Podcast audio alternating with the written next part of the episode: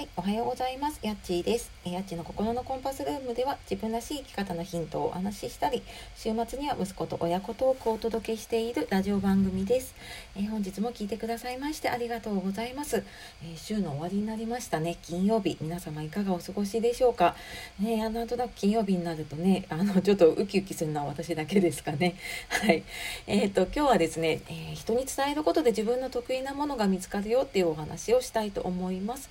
でこうなんかね、みんな得意なものとか言って発信とかしてるんだけど、私にはそんな才能ないしなとか、そんな得意もないなって思うことってありませんか、ね、私もやっぱりなんかそういうふうに思うことがあって、でもあの自分の得意なものって人に伝えること、まあ、外に出すことで見つかるんですよ。で、まあ、逆に言うとね、いきなり才能がこう開花するっていうかさ、見つかることってないと思いませんか？あの小さい頃をねちょっと思い出してみると、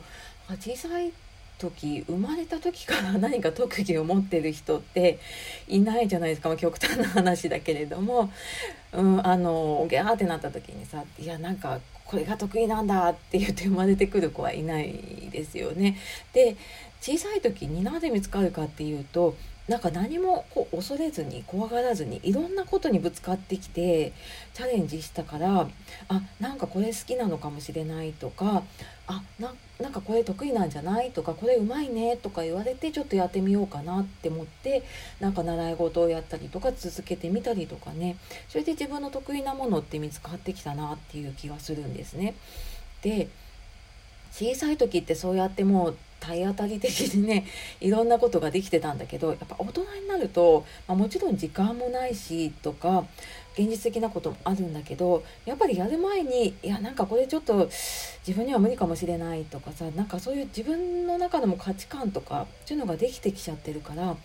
何でもかんでもチャレンジってねできないんだよね。でやっぱりそうなってくると、うん、昔みたいにこれが得意かもっていうのはだんだん見つからなくなってきちゃうんですよね。ででもあの自分のことってやっぱり当たり前にやっちゃってるから、それがうーんなんか得意なのか才能なのかもわからないけど、とにかく や, やれてるっていうこと、それ仕事だとしても趣味だとしてもね、なんか多分あると思うんですよ、振り返ってみるとね。でも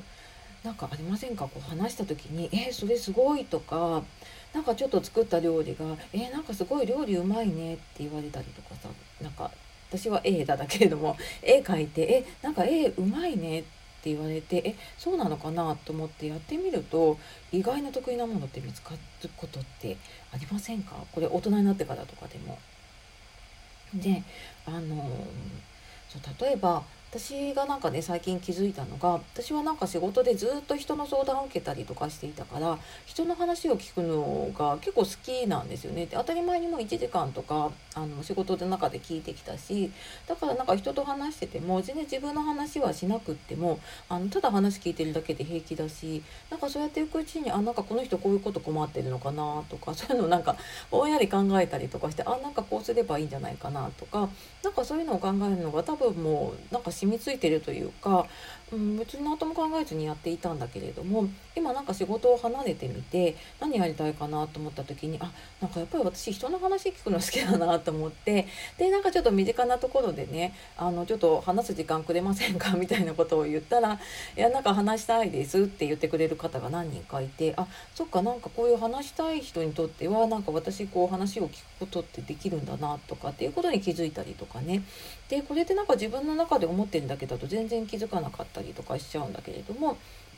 身近な人に伝えたりとか、ちょっとなんか私こういうのやってますっていうこととかを発信したりとかすると、うん、なんかね、意外なものが見つかるかもしれないですね。で、まあ、見つからなかったとしても、なんかやっていって、あ、これ違うなって分かっていくし、うん、なんかとにかくこう、うん、人に伝えたりとかね、自分のやっているものっていうのをこう出していくってすごくうん、大事なことだなと思いました。なので、うん、なんか自分にはね、そんなものないなって思っていても、なんかちょっと一個でもね、なんかそういうのを人に話してみたりとかすると、またちょっと意外な発見があるかもしれないですね。はい。なので、本当ね、そういう小さな一歩を踏み出す勇気、えー、応援していますので、一緒に頑張っていきましょう。はい、というわけで今日